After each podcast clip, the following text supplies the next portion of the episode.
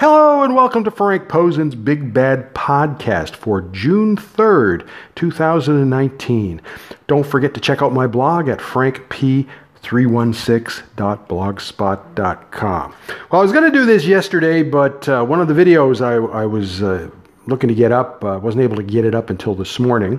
Talk about that in a minute. So there, I have four, count them, four new videos up on the blog. Uh, two of them are from uh, Saturday's UFC show. Uh, one is, of course, from the WWE TakeOver show on Saturday. And I have a bonus video up from yesterday's Rizin show. So we're going to talk about all four of those matches. Okay, so the first match is from uh, Saturday's uh, UFC show in Stockholm, Sweden. It is Lina Länsberg versus Tonya Evinger. Okay, so this is at uh, uh, bantamweight. Now, Lina is from Malmo, Sweden. She trains with ex UFC fighter Akira Corassani. She's a kickboxer, and she really isn't very good at MMA, from what I've been able to tell. And, uh, you know, she's been in the UFC uh, for a couple of years. Now, Tanya has been around for years. She has a lot of mileage on her.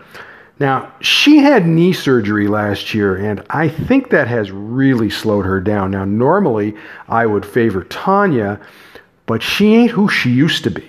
Okay? So, round one is mostly in the clinch, so it's fairly even. So, Lina's elbow cuts Tanya over the eye. Now, she was bleeding a lot, but it wasn't all that bad. I mean, they weren't going to stop the fight for this. Okay? Towards the end of the round, Lina ends up on top and pounds Tanya enough to win the round 10-9. Now, though it wasn't enough though it wasn't enough for the ref to stop the fight, I think the pounding took enough out of Tanya that she really had nothing left in her gas tank. So uh, th- this continued in round two, and, and uh, you know, uh, it wasn't enough for the ref to stop the fight. I scored the round 10 9 for Lina. A couple of the judges scored it 10 8. I just didn't think it was quite a 10 8. It's not, not, it's close, but no cigar. So now Tanya needs a finish, but round three was more of the same. So Lina wins by unanimous decision. So I scored round three 10 9 for Lina, so I scored the fight 30 27. Two of the judges scored at 30 26, and the third scored at 30 27. Now, this is likely Tanya's final UFC fight. I mean, she's, it's her, she's 0 3. But I don't expect her to retire. She said during the week that she will keep fighting until no one will pay her. And I expect Invicta to pay her. Now, this win probably delayed Lina's release, but it didn't make me think that she could beat anyone good. Okay? So the other fight on this show was Bea Malecki versus Duda Santana.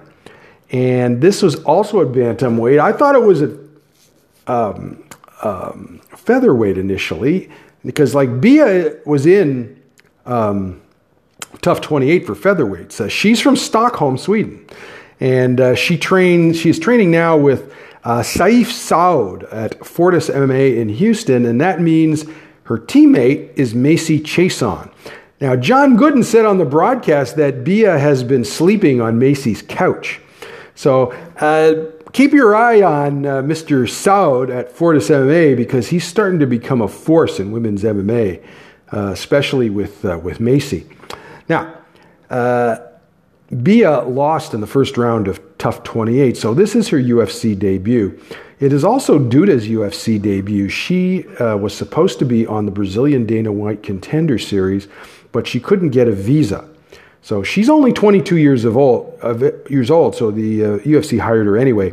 Uh, Duda wins round one by scoring a couple of takedowns and controlling Bea on the ground. But when Duda tried to take Bea down in round two, she wound up on the bottom and Bea got her back and won with a rear naked choke. So it was a big win for Bea. And now maybe she can get her own place in Houston. Uh, Duda uh, actually looked okay to me. She just, you know, that happens sometimes. She was unlucky. So we'll see both of them again. So uh, those two UFC uh, videos are up on my blog. Now, I also uh, posted uh, yesterday the match video of Ayaka Hamasaki versus Jinh Yu Frey from uh, yesterday's Rizin show. Uh, Ayaka is the current Rizin Atomweight champion. Uh, of course, you should be familiar with her from her days in Deep Jewels and also uh, in Invicta. And of course, she is a trainee of the legendary Megumi Fujii. And Megumi was there, of course. She does commentary for Rizin. Uh, Jin is the current Invicta Atomweight champion. This is a rematch from 2016 when Ayaka won by doctor stoppage. Now, I was asked to look at this fight to score it the way fights are scored uh, here because in Japan, the entire fight is scored as one unit, okay? And they don't give point scores or anything like that. So, for starters, the first two rounds of this fight are as crappy as any Katlyn Chookagian fight. So, this kind of light sparring infuriates me because it's impossible to score and it's boring. Okay? So round one was so is so bad that I scored at 9-9. Neither of them did anything. Very disappointed in Ayaka, who normally is very aggressive, especially with takedowns and moving things to the ground. But I don't know what the hell she was doing. All right. Round two really wasn't much better. So I scored that one 9 9. And then they, it was a slightly more active, but not enough. Okay? I'll get to that in a minute. Now, finally, Ayaka does take Jin down at the start of round three, and she basically sits on her for five minutes. Okay? I don't even know if she went for, I don't even remember if she went for a submission or anything like that. So I scored that round 10 9 for Ayaka. Now, based on the Japanese style of, style of scoring, Ayaka won the fight three to nothing because she won round three pretty handily. Okay. Now, a couple, now, so uh, for me, it would have been uh, uh, 28 27, I guess. Okay. So really, she won round three, and the other two rounds were a wash. All right. Now, a couple of things, that you're going to hear it on the video. A couple of things about Joe Ferraro and Frank Trigg's English commentary. All right. They rightfully pointed out that Jin would have to win decisively to get a win from Japanese judges. Now, I do agree with that. Now, knowing that, I don't know why her corner told her to fight tentatively. Okay? The way that fight went off, when I'm watching the fight, I'm going, Jin already lost this fight because she's doing nothing. Okay, we saw this her, from her in Invicta too, especially in the first uh, title sh- title match with Minna Grusander. She did nothing. She shouldn't have won that fight. And, and that was the problem with this is that she just didn't do anything. And then, now the thing, problem I have with Ferraro and Trigg is they tried to claim that Jin won the first two rounds and she would have won the fight in America. But it's like I said, there was so little happening in the first two rounds. I scored them as ties. And I do, and I do that all the time. If you read the blog or uh, listen to the podcast, uh, I score tie rounds all the time, and I really wish judges would do that too. Now, most people uh, think you have to have a winner in each round, and it's just not true. If, if a, a judge wants to score around 9 9, saying they were both ineffective, they can do that. And, I, and they don't, but they don't do it, right? Now, I also think refs should warn fighters about lack of action. Now, they are supposed to do that, but most of them don't. There are a couple that do. John McCarthy would do that. Okay? So, this is the kind of fight that gives women's MMA a bad name. It just, there's nothing happening in this fight. Very disappointed, especially in Ayaka, who I know is a lot better than she showed here. All right. Now, uh, the other thing about this is that Road FC Atomweight champion Ham So Hee was in attendance, so I would assume that she will be the next challenger for Ayaka's uh, title. Uh, the question is, will it happen in Japan and Korea?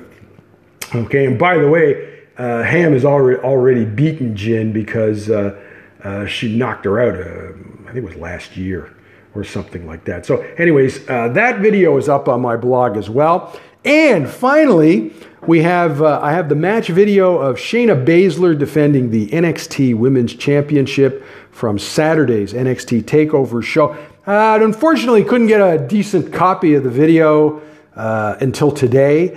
Uh, this uh, include uh, the ones I saw yesterday uh, on um, uh, Daily Motion didn't were not complete. One even didn't have the ending. The others did not have the entrances. This one has everything. Okay, and that includes a video package that the WWE ran before the match, which illustrates my big problem with this angle. Shayna talks about how all her challenges are gone from NXT, except they aren't gone. All of them are on the main roster. Okay, so all that talk does is remind me that Shayna should have been moved to the main roster last year. So it's just not logical. Okay? So that's my number one problem with this angle that unless there's a reason why Shayna hasn't been moved up to the main roster yet, and I mean, I suppose it's possible she doesn't want to move up. She wants to stay at NXT. I mean, that's what Johnny Gargano was doing. He's staying at NXT. He doesn't want to go to the main roster. But most wrestlers who are NXT champs, uh, what's or, or whatever, they don't want to stay there. They, the idea is to get to the main roster. Okay, so it isn't logical unless they explain that Shayna is staying permanently. But once you get past the lack of logic, it's a great match. It's very similar, you know, in quality to you know the match that they had in Japan. First, Io has a new Titantron. Okay. Now Shayna stomps on Io's arm early in the match, which is a standard move that she does. And unlike many wrestlers, Io doesn't forget about that and sells the arm for the rest of the match. So, I mean, that tells you a lot about how good Io is, all right? Now, most of the match is competitive as I expected. And, uh, you know, watch the match because it's really worth watching. Then Jessamyn Duke and Marina Shafir come out, but Candice LeRae comes out with a kendo stick and takes them out. So that distraction leads to the end where Io lands in uh, Shayna's choke, and eventually she is forced to tap out. Now, after the match, Io beats Shayna with the kendo stick. Then Candice gives her a chair, and Io hits Shayna with a chair assisted moonsault. So, to put the cherry on top of that sundae, the crowd chants, You deserve it at Shayna. So that was pretty funny. I mean, that's obviously not something that was planned. So that made it really funny. Now, what they're trying to show here is that cute little Io is as violent and ruthless as Shayna. You know, maybe Kairi isn't that ruthless, but Io is. All right. And Shayna even complained about that on Twitter. I think she said something like, You cheer her for the same things that I do. so I thought that was pretty funny. And by the way, Rey Mysterio Jr. tweeted a thumbs up to Io for her 619. Oh, Io was so happy. so obviously, this feud will continue. So I guess we'll have to wait and see what they come up with for the next takeover show in August. So, uh, this match is now up on my blog. It is definitely worth watching, so enjoy the video. Anyway, that's about it for today. Uh, uh, we'll see what happens this week, but for sure, be back on Friday with a preview for uh, Friday's uh, Invicta show and also Saturday's UFC uh, show, which is going to feature uh, Valentina Shevchenko versus uh, Jessica Eye. Okay, so we'll have preview. I'll have a preview for both of those, uh, both of those shows on uh, Friday, and there may be other things that I have to post as well. Uh, I don't know yet. Okay, so once again, if you want to check out any of those videos, it's frankp316.blogspot.com. If you have any questions, you can or comments, you can leave a voicemail on my um, on uh, Anchor's voicemail system. And if you want to subscribe to the podcast, you can do so at Google Play Music, Google Podcasts, iTunes, and Spotify. Have a good week. We'll talk to you later.